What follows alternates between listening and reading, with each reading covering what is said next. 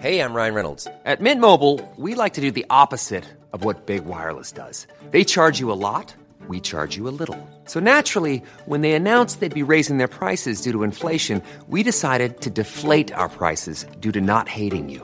That's right. We're cutting the price of Mint Unlimited from $30 a month to just $15 a month. Give it a try at mintmobile.com slash switch. $45 upfront for three months plus taxes and fees. Promo rate for new customers for limited time. Unlimited more than 40 gigabytes per month. Slows. Full terms at mintmobile.com. The following on podcast is proudly sponsored by Barbados Tourism. Before we kick off uh, the show, I just wanted to take a moment to remind you that the ICC Men's Cricket T20 World Cup final is taking place in Barbados this summer. This, by default, gives all of my fellow cricket fanatics the perfect excuse to go and book a holiday to Barbados in June and experience firsthand the euphoric atmosphere at the Kensington Oval, the cricket mecca of the Caribbean.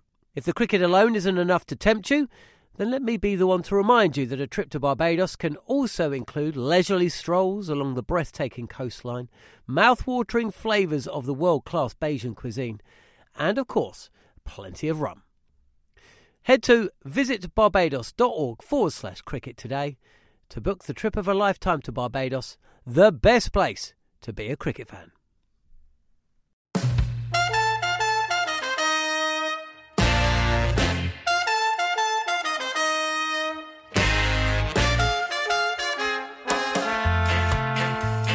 You're listening to the Cricket Collective here on Talksport 2 with me, Neil Manthorpe, and as always, former England fast bowler Steve Harmison. Well, the County Championship returns this week, and we'll look ahead to the first round of games. We'll hear from Middlesex duo Mark Stoneman and Toby Roland Jones, while the new Surrey head coach Gareth Batty gives us his thoughts ahead of the new campaign.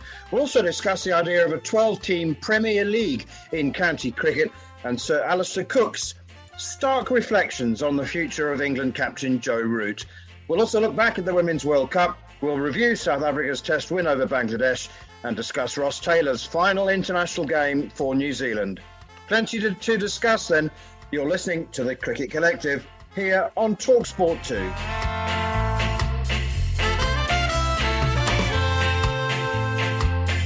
I mean, there is a lot to get through. Um, so, just at random, let's start with Sir Alastair Cook, who's had quite a lot to say in various platforms um, about Joe Root. He's suggested that some of his comments after the West Indies series were deluded. He's spoken a lot about knowing when your time is up as England captain. He's just about said everything. He stopped as close as he possibly could to saying that Joe should step down. Is that how you read it? Yeah, I was surprised. I really was surprised at how Sir Alastair Cook went about his his comments. Only he knows that when your voice is done, you're done, and you you move on, and you move aside, and there's somebody else to step aside uh, to step in. I've always been a believer that it doesn't matter if there's nobody else. That's not Joe Root's problem. That's ECB's leadership problem and doing. If Joe is, you know, his time is up. I've seen firsthand that I thought England got. I thought there was some good things happen with England over the course of that four-week period. The problem was that one thing that England have not been able to stop, and it's got nothing to do with Joe Root's captaincy, is batting under pressure. And I don't think I don't know how you you change that because it's the same old, it's the same team, the same characters, but by and large, it's the same ones that are, are getting bowled out for you know, eight wickets in a session, 10 wickets in a session, four, four for less than 50. So I'm not sure what Joe can do about that. To say he's deluded, he's trying to be trying to show you know positivity because of he doesn't want to throw his team under the bus. That's what Joe's like, uh, and if that's deluded, then fine. Sir Alastair Cook might have a point that he is possibly being too over positive in a series when, let's really be brutally honest, two average sides going together. The reason why there was no result was because both sides weren't good enough to force a result in Antigua or Barbados. But only Joe will know whether that's his voice is, is being heard or not, because when there is nobody else, you do tend to sort of try and be overly positive. Because I think if there was somebody else, Joe would have known inside that dressing room. He's been around Sir Alastair Cook, been around Sir Andrew Strauss, when their times are up. Um, and maybe Joe's just thinking, well, because there's nobody else, I need to keep this group sticking together. I mean, is it is it a bit like those um, Arctic explorers who uh, set off uh, on an exhibition to become the first man to reach the pole?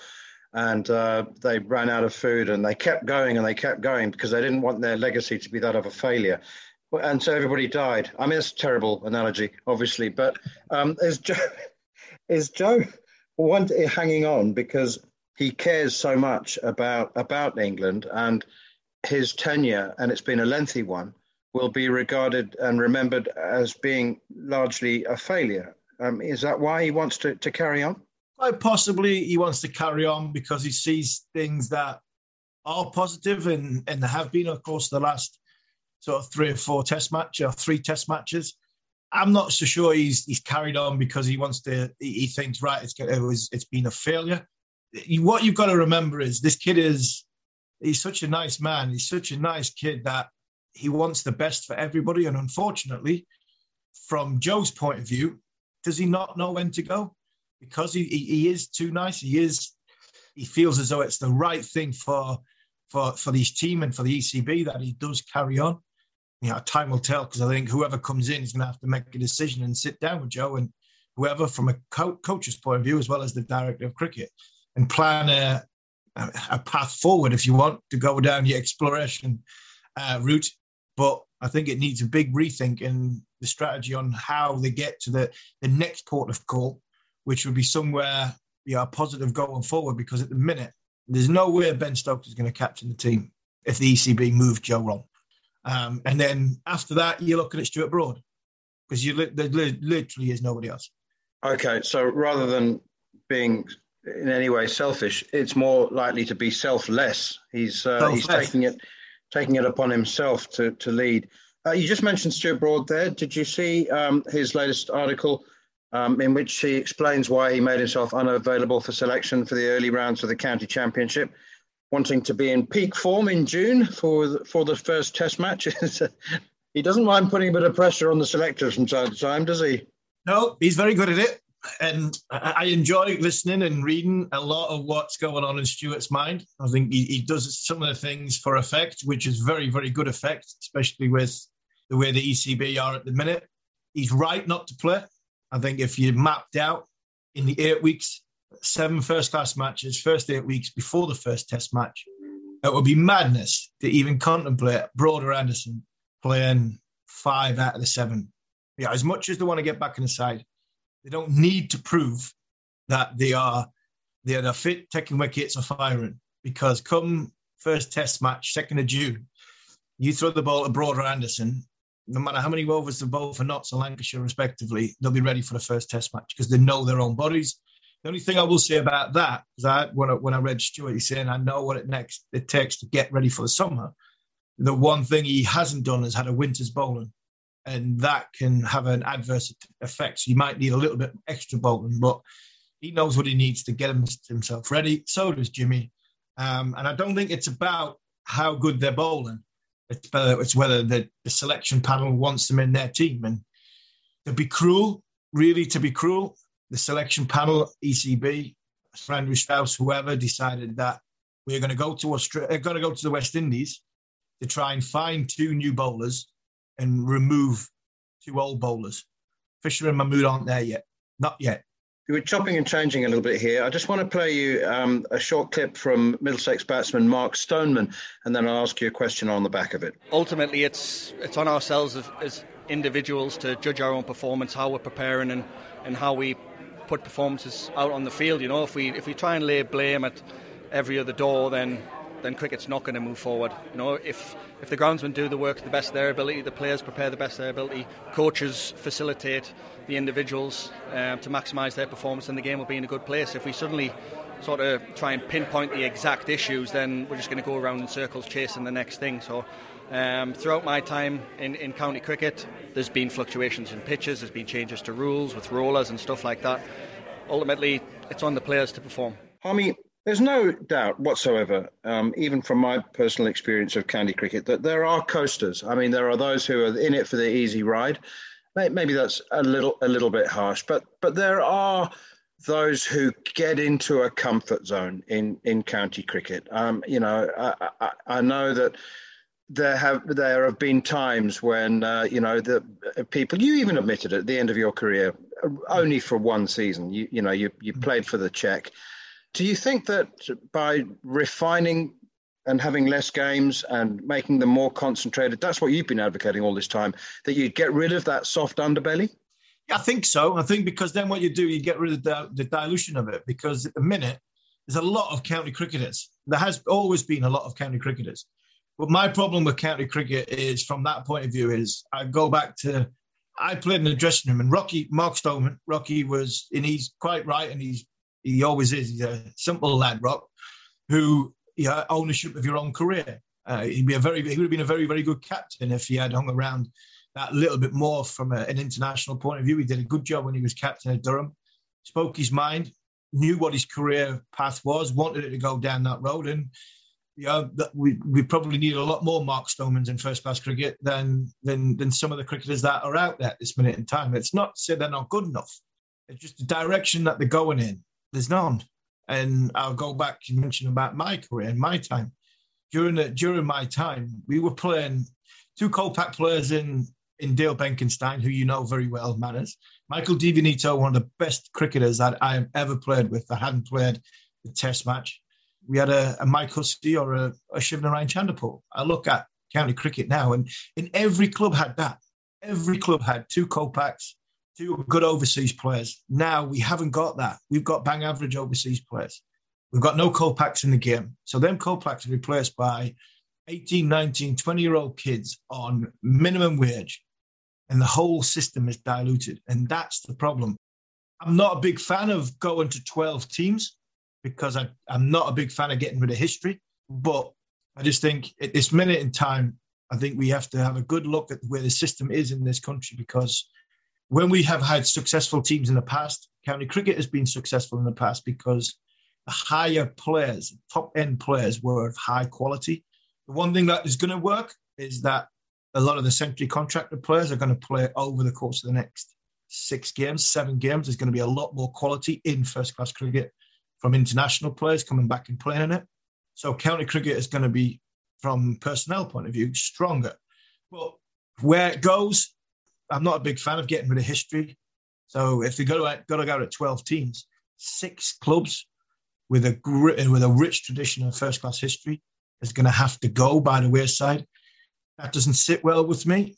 I like the concept, but it really doesn't sit well with me because I'm a bit of a traditionalist who doesn't like the hundred, well, doesn't like the hundred as much. So I just, I, I, honestly, I'm, I'm really torn between what's best for English cricket. But unfortunately, I might have to bite the bullet and think well, 12 teams might be the way to go. One man who will uh, not be available in county cricket as a coach, of course, is Graham Thorpe, who uh, was appointed head coach of Afghanistan while we were on air last week. And we'll talk about that in uh, right at the end if we've still got time. Time now to look back at the final of the Women's World Cup as holders England fell to a heavy defeat against Australia, going down by 71 runs. Uh, the joke, if that was the right word for it, before the tournament was how interesting and exciting the battle uh, would be to see who would lose to Australia in the final. Anybody that uh, thought they might stumble were in for a rude shock because Australia made 356 for five with uh, Alyssa Healy making 170, the highest score ever in a World Cup final, and probably one of the 50 over innings of all time. 138 balls, 26 fours. Nat Sciver, of course, made an unbeaten 148 in England's reply.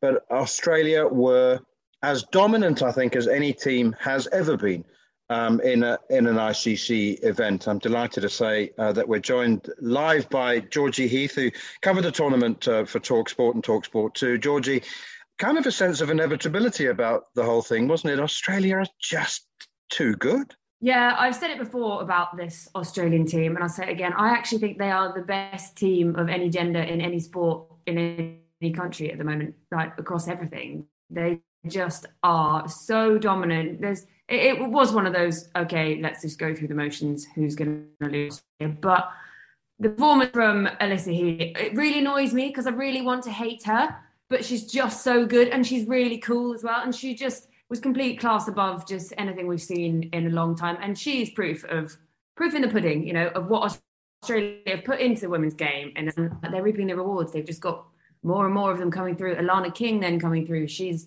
makes me feel old, you know. And they they've got it all at the moment. They can bat, they can bowl. Even the people who are down as bowlers as such can come out and have a swing. So yeah, and then they can they move their batting up and down throughout the tournament as well. They're like, oh, we'll just push someone up so she can score a quick forty in like eighteen balls, you know, just because. And they just are just they're leaving us all behind really at the moment. You mentioned there, George, about what Australia have done you know, to raise the bar for, for women's cricket. But how good was the tournament as a whole? Because I've never seen as many sort of close games as what there is in a, in a major competition. You, know, you, you look at the men's, you look at the men's World Cup, and whenever the men's have a World Cup, there's half a dozen whipping boys. But this tournament has been so good from a game point of view and results point of view that the games were really, really close. Is that to say the standard of women's cricket is is getting better and better. And we can go off like how good the hundreds been from a women's game point of view. Does that enhance, enhance the profile as well as yeah, the quality? I think it has. I think, actually, we saw it from day one, really, didn't we? When West Indies shocked the hosts on the first day, New Zealand. I can't say I stayed awake all night for that one, but woke up and was like, oh no, this will be fine. And then suddenly, out of nowhere, West Indies absolutely smashed it. And they've got so many young players coming through as well. But like you say, something like the 100 on the women's side has just been so good. Like England, we've done well bringing in our own domestic games. We've got the Rachael Heyhoe 50 overs, the Charlotte Edwards Cup, and the 20 over. But yeah, something like we all saw it with the women's 100 last year. People got so involved and it showed there were all the youngsters coming through. And when you put money into the women's game, it delivers. And I think the, we're starting to reap the rewards of that on a global front. Like we've got players from Pakistan making the um, tournament, like the team of the tournament, you've got it wasn't just dominated by Australian players that ICC, you know, team of the tournament kind of thing. I mean, there's a few I would have brought in maybe. Um, but yeah, I think, like you say, it's definitely shows that when you put that into the women's game, that's what you get out. And we had such tight games. The West Indies looked like they were giving Australia a run for their money at one point, which was quite fun to watch. And then that semi final between India and South Africa that went down to a no ball at the end, and you had videos of the West Indies team watching it, not semi-finals to get to the semi-final. You had videos of the West Indians watching it, being like, okay, well, if India lose this, we're going through. So they'd have to stay where they were. They couldn't fly anywhere in case they had to play their game there. And that's the kind of thing you think, you know, normally you get to that point, you you're like, okay, we've got our top four, easy peasy. We'll just go through the motions. We'll get to that point. We'll watch England, India, Australia, probably New Zealand, maybe South Africa, you know, those kind of lot battle it out for those top positions. And then we'll see Australia lift the trophy. But it wasn't like that. And that's what made it such a good tournament. Like Pakistan playing in their in this tournament was just amazing. And then obviously their captain's got her kid coming along with her, who just completely stole all the headlines. She was having a great time, little baby Fatima. And then Bangladesh playing in their first tournament, getting their first win. It just it sort of had a bit of everything that you can see that the women's game has got that. And by looking at just Twitter and things like that, you can see how many more people were getting involved as it went along. And yes, Australia came out with the win that we all expected, but it was more about the narrative to get to that point that really caught the headlines. All right, just to confirm what you said about the, the tournament being competitive, this is what England captain Heather Knight said after the uh, after the tournament. Yeah, I think it's been a brilliant World Cup. I think the the standard of cricket, the competition, the tenseness of, of the matches. There's obviously been a lot of close matches. I think it's a, a brilliant advert for the women's game and um, means it's in really healthy place. I think um, probably not what a lot of people were expecting. I think going into this competition, but I think, albeit it was bad for us at the start of the competition, to have everyone beating everyone is is a really good place to be. And, and I think in the future to keep that happening, there needs to be countries that play more cricket. I think we're quite lucky. Us and Australia are the best two supported teams in the world. But I think there there needs to be more regular cricket for some of the, the nations that don't play as much. Uh, I think Sri Lanka obviously weren't here, have have hardly played cricket in the last two years because of COVID. And to keep the game, the women's game, in a healthy state, there needs to be that support throughout um, the different nations. I think we shouldn't forget that that England lost their first three games and then were playing knockout cricket for the rest of the tournament. So to get to the final was a, a heck of an achieve, achievement. But Harmy and I were quite surprised, to put it mildly, um, that, uh, that there were some people saying after those first three games that uh, some of the England players were a bit long in the tooth and it was time to move on. they answered that pretty emphatically. Yes, we're quite guilty of this, I think, in this country. As soon as people don't perform and are over the age of maybe late 20s, you know, if they're sort of 28 and above, they're like, right, they're not performing, they're too old, done, unfit, not fit for purpose, get rid of her. Well, then Catherine Brunt was like, oh, really? I mean, I would never take on Catherine Brunt. I'm, you know, she'd terrify me. Um, don't don't bowl me, please, Catherine Brunt. But yeah, she was like, "Oh, you're saying bad things about me. I'll just take a wicket with the first ball casually." And then you got Anya Shrubsole taking two early wickets, and she, we all saw what she did in the 2017 World Cup final. And yes, they might have been out of form a bit, but everyone gets out of form. So it was nice to see, particularly Brunt and Shrubsole, who have just been, you know, two of the faces of England women's cricket for so long now actually come through and perform even right through to the end. And Georgie, what about the difference between obviously you've got Australia and the rest, what we thought was going to happen before the tournament, but how do how do England try and bridge the gap between you know getting to closer, if not to you know challenge and beat Australia in the foreseeable future? Yeah, it's one of those things. I mean, there were times we did push Australia. We came within 12 runs in the first game when we really weren't on form at all. So we can take a positive from that one. But they have had their professional structure in for five years longer than England. So it's going to take some time for that to kick in here and us to reap the rewards of that. And then something like, like I said, the Rachael Heyhoe Flint, the Charlotte Edwards Cup, the 100 are going to be so integral to England catching up on that front because if you get the games, you get the coverage, you then get the money, and it just becomes this cyclical process that then you get the performances out of it. So it might take a while. Obviously, the next World Cup cycle is only going to be three years rather than five. But we saw Australia lose in the semi final five years ago. So they went, right, what are we going to do? This, that, and the other. And it's worked. So I think England are going to have to have a sit down, a reset. They're either going to think, you know, we look ahead to the Commonwealth at the end of this summer and then we go from there? Or do we just go, right, here, you know what? We're going to bring in some youngsters. We're going to start afresh now and see where we can go from that. Like they were, they have young players in the squad that just didn't really get their chance in this tournament. Someone like Emma Lamb, she came in, she didn't bat, she didn't bowl, didn't wicket keep. I think she fielded one ball and then she went back to the bench for the next few games. And she's been dragged around the whole tournament doing that. So yeah, I'd say it's a chance for England to think, right, what are we going to do with the future? You will have some people like Brunt and Shrubsole aren't going to be around forever. They will retire at some point. Um, there's a lot of young players coming through. Someone like Issy Wong, she is bowling absolute rockets. And then I would say my thing at the moment is chuck her in maybe for the Commonwealth Games. It's home for her. She's a Brummie girl. And I think we need that little bit of firecracker, something or other. We've got to find that little oomph to replace the the stalwarts who've done the in swing, the in swing, whatever for so long, and go with the modern game and a speedy bowler.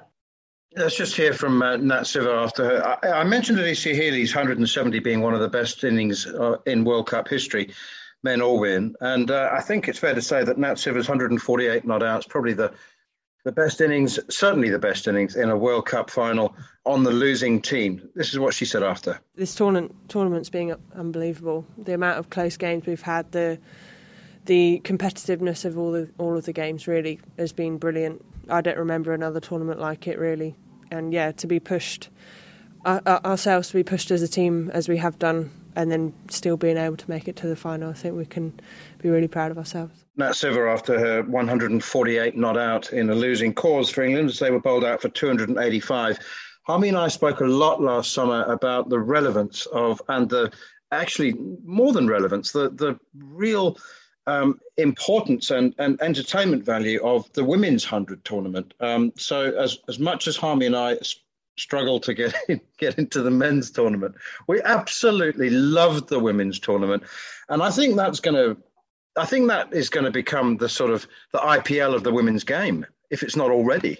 Yeah, for sure. And then maybe one day a women's IPL, you know, on the card. um, yeah, and also I've just seen that Meg Lanning has just signed for the Trent Rockets. So that's going to be mega. And it's nice that we can have all the Aussies and the overseas players here this year, which makes it even bigger. But even without some of the mega global stars last year, the women's 100 was just more than anyone expected it to be. And I think as much as COVID affected the year before and it got cancelled and everything, that actually was a little bit of gold dust for the women's because then to be able to play as those the double headers as such, women's and the men's, same ground, same day, people can go and watch both. And actually, you saw it as the tournament went on, more and more people were coming earlier to watch the women's ones. And it was so good for the game. And the women's final was far more exciting than the men's final. You had Marizanne Kapp just absolutely on a mad one. And it's just done so much for the women's game. I went to the standalone women's one at the beginning, and even that, the beginning of a brand new tournament that no one knew what was going on. It was just women at the Oval, and you're getting record crowds for women's sport. And like some of the performances were amazing. And so I think, yes, we all talk about the 100 and we, we like to group it together as a negative about the 100 quite often. But if you separate them, the women's 100, pretty much everyone would admit has been so good for the women's game. Just to, on that, um, the standalone women's game and the 100. And can you, Georgia, can you possibly see being completely standalone, or can you see there possibly being two different competitions, i.e., those when the men play, and then there's one, a little one, which is on its own, a different type of format or anything like that, where you, you play at the bigger grounds, possibly play the you know 2020 or play 50 over competition, which is designed similar to the 100, which is bring in all the big stars and try and have a standalone competition away from obviously the men's game. I think it's tricky. I think not yet, because it's not at that stage when enough people will be able to invest themselves into that and be like, right, I'm going to go to this new tournament that's standalone women. That's quite hard.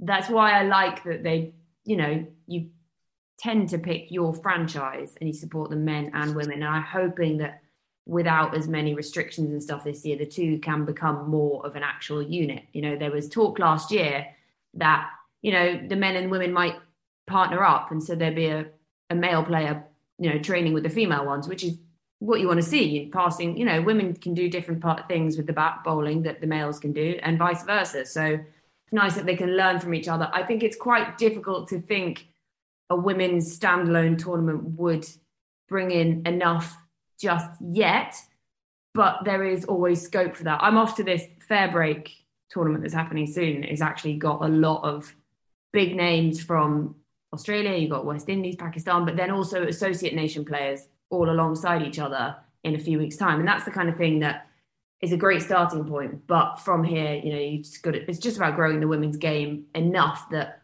then maybe in the future can invest in something like that. But I think for now, having them aligned is great because then people, even if they're just there for the men's, they tend to turn up early. They might catch a bit of the women, see some brilliance, and be like, you know what, I'm going to come earlier next time. I want to watch the women's game too. Great stuff. Thank you very much indeed, uh, Georgie Heath, women's cricket reporter. Um, and uh, look forward to a lot more this summer. You're listening to the Cricket Collective here on Talksport 2 with me, Neil Manthorpe, and former England fast bowler Steve Harmison. Next up, we look ahead to the start of the County Championship and hear from both the Surrey and Middlesex camps. You're listening to the Cricket Collective on Talksport 2 with the Institute of Cricket. Hey, I'm Ryan Reynolds. At Mint Mobile, we like to do the opposite of what Big Wireless does. They charge you a lot, we charge you a little. So naturally, when they announced they'd be raising their prices due to inflation, we decided to deflate our prices due to not hating you. That's right. We're cutting the price of Mint Unlimited from $30 a month to just $15 a month. Give it a try at mintmobile.com slash switch. $45 upfront for three months plus taxes and fees. Promo rate for new customers for limited time. Unlimited more than 40 gigabytes per month. Slows. Full terms at mintmobile.com. There's never been a faster or easier way to start your weight loss journey than with PlushCare. PlushCare accepts most insurance plans and gives you online access to board-certified physicians who can prescribe FDA-approved weight loss medications like Wegovy and Zepbound for those who qualify.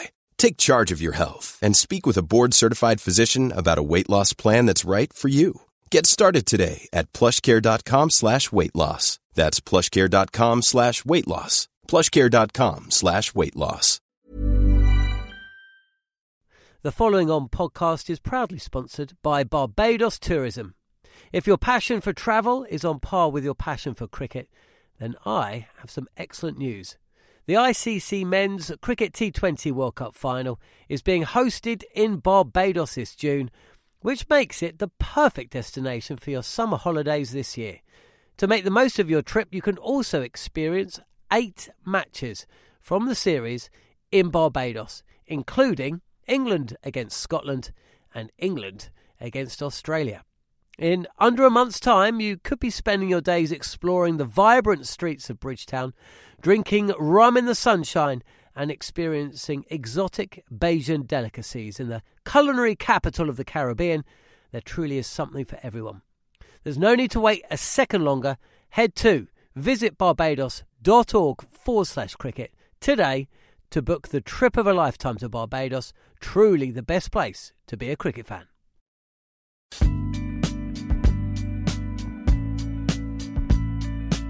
You're listening to the Cricket Collective here on Talksport 2 with me, Neil Manthorpe, and Double Ashes winner Steve Harmison. And as always, if you've missed any of the show or you wish to catch up, you can download the podcast from the following on feed, now available via the free Talksport app or wherever else you get your podcasts. Okay, we're talking County Championship now. Um, the new domestic red ball season gets underway on Thursday. Harmy, uh, a couple of uh, eye-catching Division One fixtures. Just a reminder that we are going back to uh, Divisions One and Two, uh, uh as we were in 2019. No three conferences this year. Essex against Kent, Hampshire against Somerset, Northants against Gloucestershire, who made a really good start last year, you may remember, and defending champions Warwickshire against Surrey. Dom Sibley um, for Warwickshire and um, Rory Burns for Surrey. Uh, uh, that, that'll be an interesting little who goes best at the top of the order. It will, yeah. They could, they could be back soon, couldn't they? Ah, you just you just never know. There's England places to be played for here. There could be somebody comes out of the woodwork here.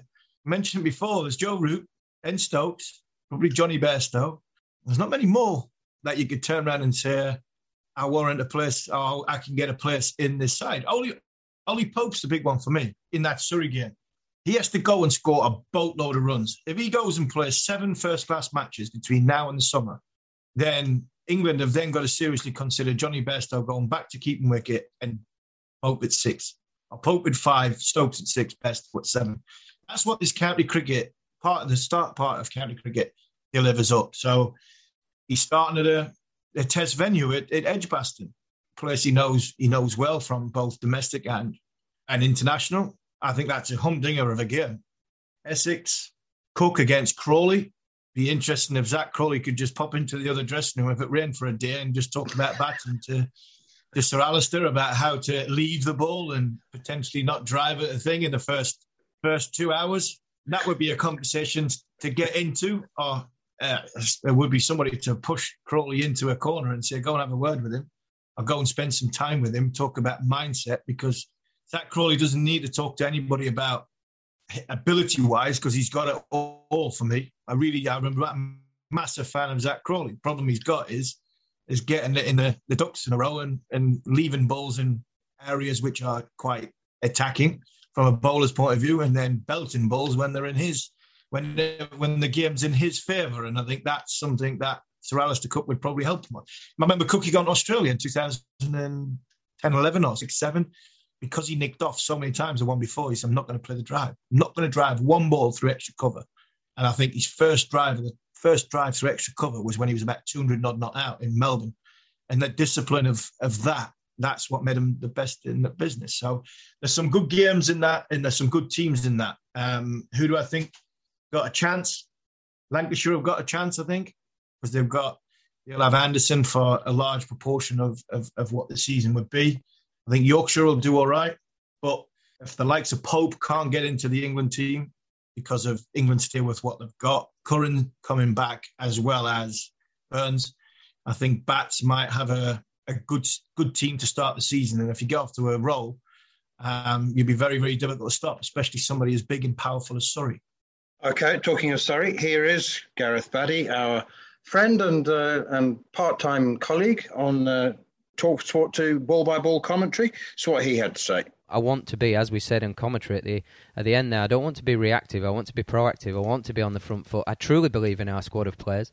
I truly believe in our uh, coaching and staff, and I think everybody will be given enough role clarity to explore that role and be as good a person and as good a player, stroke staff member, whatever it would be, uh, for the greater good of the team. And I think it's an evolving process that um, Everybody will just hopefully grow into different roles, different uh, responsibilities, and it should all culminate in where we want to be. Um, and it's what the club expects. The club does not suffer fools. We have to win. It, it is our job to get results. And I'm very aware of that. I knew it as a player. I know it now. I'm not fearful of that. It's just what we are down and what we are paid to do. Gareth Batty discussing his aims as uh, now that he's Surrey head coach. Uh, can't help uh, having my eye caught by Moneyball Northants against uh, against Gloucester. Uh, Gloucester really made a, an impressive start last year as a, a team that's just been really well structured and, and well put together. But but Northants, you know, the old, the young, and the infirm, and the unwanted and the unloved, and they all yeah. seem to come together and put points on the board. They do. They did really well. Both teams did well last year. I think Gloucester fell away when Bracey got picked for England. Bracey started brilliantly and they, they did really well, and then all of a sudden, James went to England. I think lost a lot of confidence on what happened.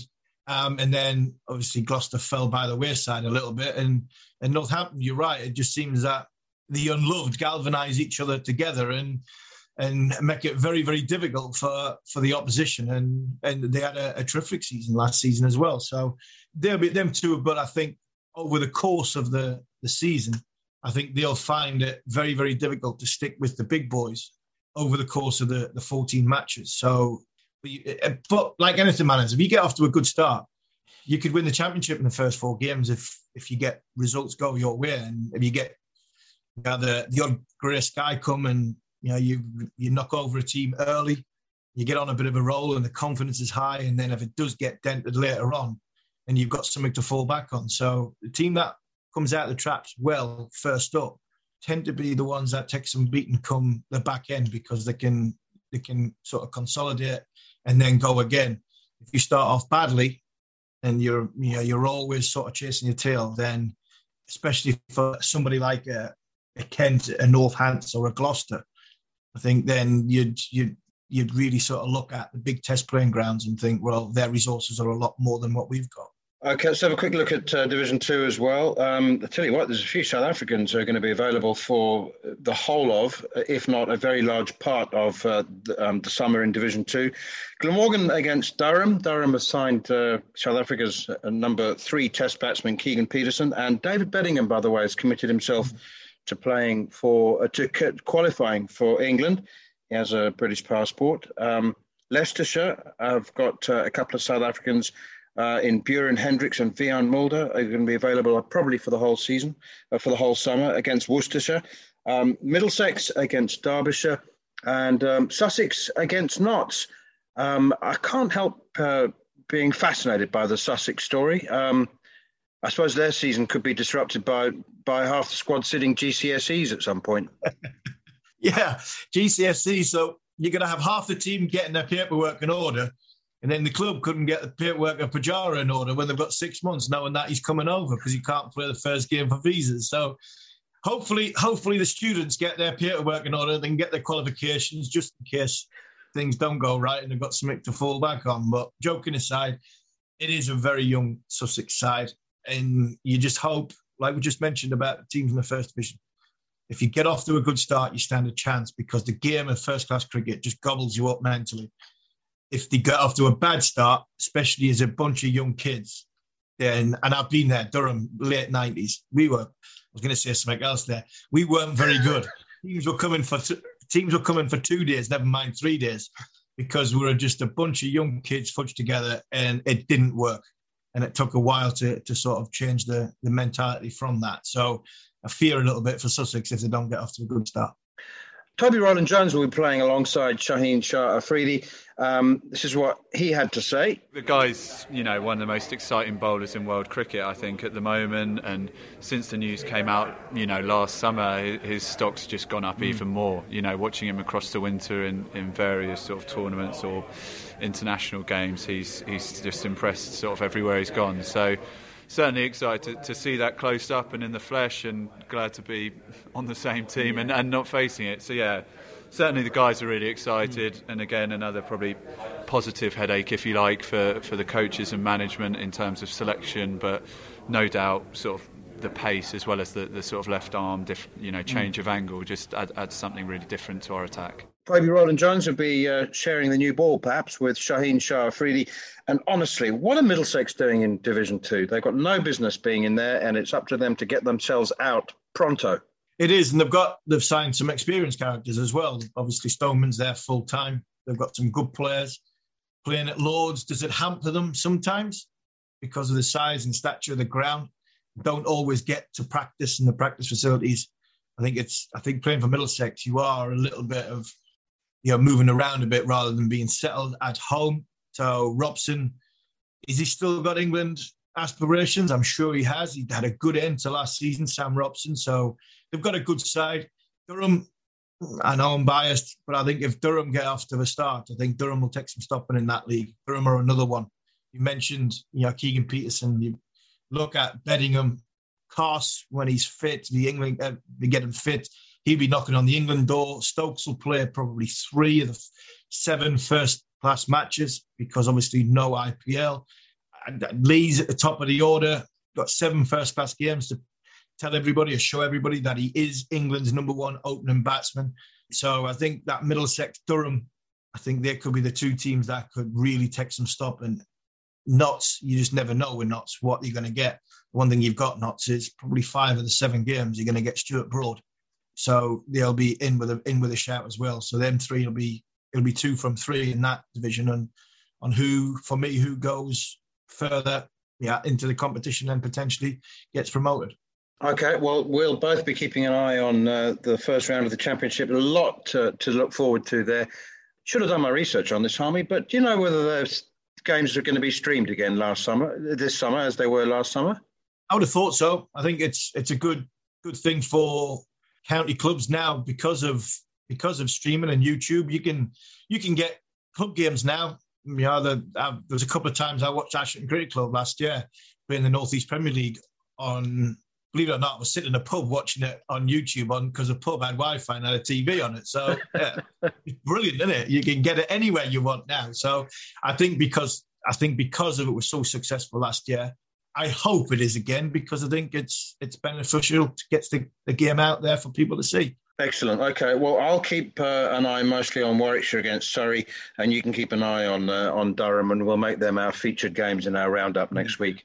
Um, so, interesting uh, first Test match between South Africa and Bangladesh. South Africa depleted, of course, by the departure of five of their best players to the IPL, and at, at times they were put under a bit of pressure from uh, by Bang- Bangladesh in that first test in Durban.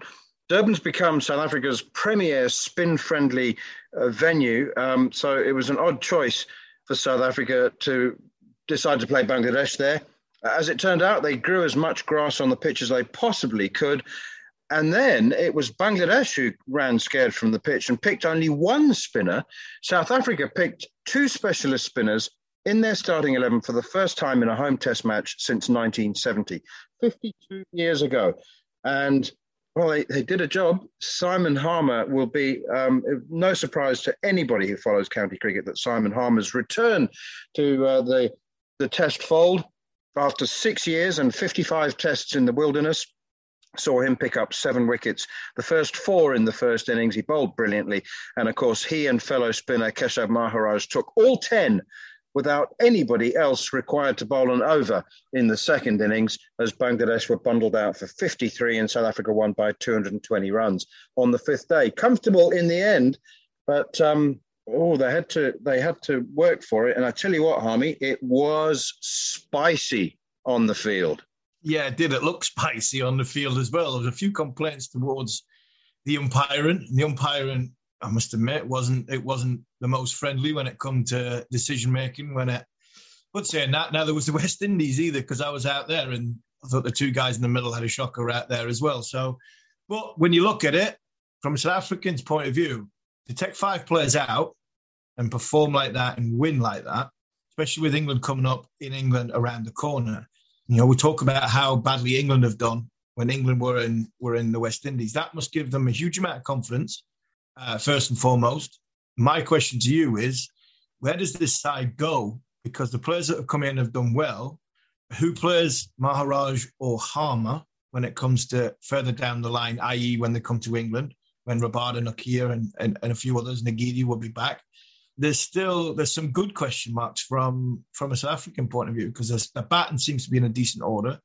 Looks as though they're building a bowling unit that can challenge around the world now. They've got two you know quality spinners. Is this thing with Mark Boucher still overhanging? Yeah, the Boucher thing, um, he has a disciplinary um, hearing uh, in May, um, just before the team, well, a, month or two before the team selected to go to England. Uh, so um, the guy, the guy I feel sorry for is actually Simon Harmer because um, he was desperate to play international cricket again. Um, you know, he's been saying for years, just give me a window, just give me a window. He even considered qualifying for England but but not seriously. I, mean, I think he would have been about 37 by the time he qualified if he if he tried to go that route. But he's he's in he's in love with Essex, um, and Essex and Chelmsford um, is in love with him. The people of Essex are in love with him, and so um, he he's going to be. It's like asking a parent to choose between children. Playing for South Africa in in a Test series, playing at Lords against England, um, but he doesn't want he doesn't want to abandon Essex. So um, he's in a real real bind come this summer. I mean, you know, they they were so good together, and I think they could be very effective on pretty much any surface. But when you've got the likes of uh, of Ngidi and Rabada and Marco Jansen coming back, then uh, it depends on the pitches, I suppose. Um, Lords, Oval, and Old Trafford. Old Trafford in September. Will that turn? Old Trafford in September will turn. Bounce as well, so that'll that'll attract both spinners. Yeah, more Harmer than it will Maharaj. I think Harmer stands the ball up. He's a tall guy, so he stands the ball up and it bounces a bit. So from that point of view, there'll be an interesting selection on that. Lords, no matter whether there's green grass on the pitch as well, with DRS now, it's the slope at Lords and DRS. Your spinner's always in the game at Lords, just a, a slight misjudgment. And so I'd imagine they'll come in, they'll both come into into play there. Um, but you, you, say you're right, they have got an embarrassment of riches when it comes to their seam bowling department as well. Uh, there could be a, a real thought, you know, it could be a massive test for England because where will England be by then? They've played three tests against New Zealand. They'll be strong. And then you've got the that, that one-off test against India. So what state will England be in when that when that comes around? It'll be uh, it'll be so intriguing because we'll have a new coach, a new director of cricket, and potentially a new captain. So from a, a, South African point of view, I'm not sure they could be coming to England at a better time. Okay, this is uh, South African captain Dean Elgar talking after that Test match. How awesome was it to see two spin bowlers bowling together in tandem and and have it on a string and absolutely dominating the opposition, which was which was something that we've always wanted to see. And um, yeah, it was great to see both of them competing at such a high level. I think most batting attacks or batting lineups would have would have had a had a tough task against both of them. Um, but yeah, it's uh, it's horses for courses at the moment, and um, I think even with the IPL guys, if they were available, Keshav and Harmy would have operated uh, together still in quite a quite a big capacity in a sense of they would have bowled um, most of our overs with regards to a percentage point of view. Um, but yeah, awesome, awesome to have both of them there competing at, at such a high level and uh, just the, the pure skill level and intensity that they brought and consistency was something amazing to, to witness. South African captain Dean Elgar uh, talking about uh, having tw- a twin spin attack in Keshav Maharaj and Simon Harmer. You mentioned the New Zealand tour. It's interesting that uh, Kane Williamson, the skipper, missed the whole of the international summer for New Zealand Zealand, but was then suddenly fit enough to play in the IPL, where he's captaining the Sunrisers Hyderabad. Apparently, the IPL was always part of his rehabilitation program. And um, Gary Stead, the Black Caps cap uh, coach, said uh, yesterday that uh, he, he's looking good um, for the tour of England. So um, funny how the it, it, it is. It's funny how it goes, but we're going to be the same because Ollie Stone, Jofra Archer, and Mark Wood will definitely be fit for the T20 Blast and for the 100. I don't think they'll play many red ball games before that first Test match. So they're not just the, New Zealand are not the only ones that have got you know priorities in in such a way where the white ball dominates the red ball. I wonder why that's that Test cricket in the position it's in. Who knows? Just very briefly back to the South Africa Bangladesh first Test match. Um, Bangladesh complained about, uh, or their, their, director of cricket um, complained about South African sledging. um, whilst at the same time admitting that both teams had sledged each other.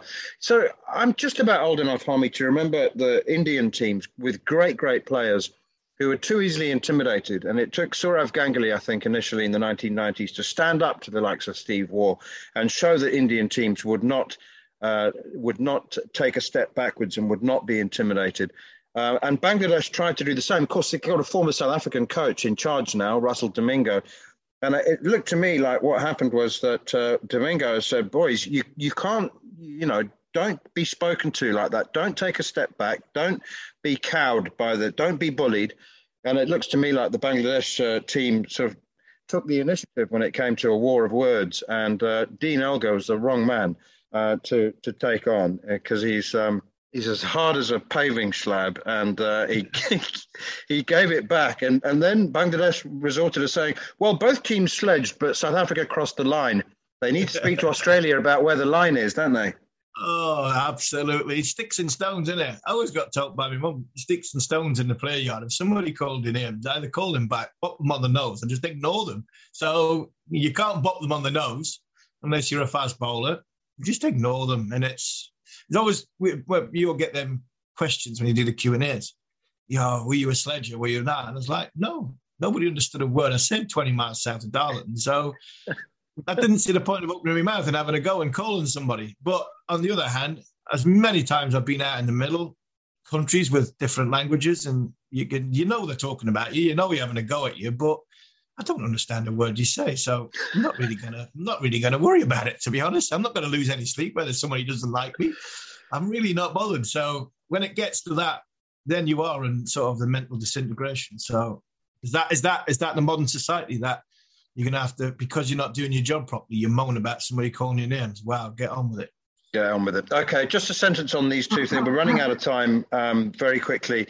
Uh, so um, Ross Taylor didn't even bother trying to hide the tears as the national anthems played with his kids alongside him uh, before his uh, final international game, the only man in history to have played 100 plus games in all three formats.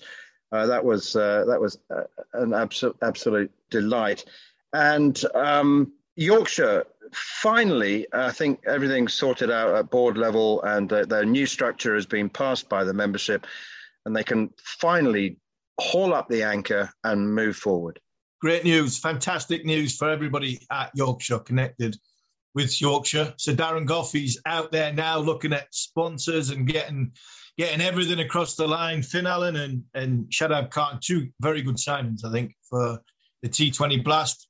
Hopefully got a, a naming rights to the ground in the process, as well as many more sponsors coming in now that the restructure has been passed. International cricket will be played and Yorkshire are moving forward. And that's the most important thing we've all wanted. Not forgetting about what's happened, but moving forward to make things better. And while Sir Darren Gough's there, I think we'll all believe that it'll happen. Ross Taylor and Graham Thorpe, head coach of Afghanistan. You've got 30 seconds. Ross Taylor, well, Graham first. Good to see Thorpe back in the game. Me and Butch were very surprised when he took the, the Afghanistan job, um, but we obviously wish him all the best. Um, and Ross Taylor, fantastic career. What a fantastic career. The pleasure of playing with him at Durham, a short period in, in, in the T20 Blast. Um, a great character, top man, and what a, you know, his numbers just stack up.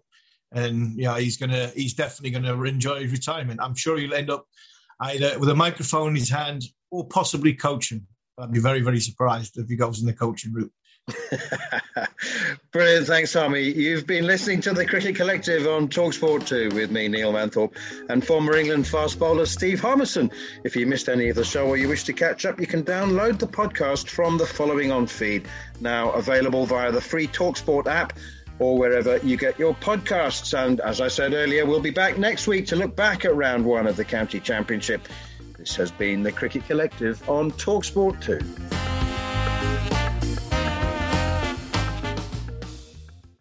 The following on podcast is proudly sponsored by Barbados Tourism, and this is your gentle reminder that Barbados is the best place to be a cricket fan. With eight matches from the ICC Men's T20 Cricket World Cup Series taking place in Barbados this summer, including the final, you can experience the summer of a lifetime by booking today. Aside from immersing in world class cricket in the sunshine, Barbados is the dream destination for all travel enthusiasts. It is where adventure meets paradise, the culinary capital of the Caribbean, and better still, the birthplace of rum. If you're keen to unite with cricket fans across the globe for what is set to be an unforgettable summer, then head to visitbarbados.org forward slash cricket today. When you make decisions for your company, you look for the no brainers. If you have a lot of mailing to do, stamps.com is the ultimate no brainer. Use the stamps.com mobile app to mail everything you need to keep your business running with up to 89% off USPS and UPS. Make the same no brainer decision as over 1 million other businesses with stamps.com. Use code PROGRAM for a special offer. That's stamps.com code PROGRAM.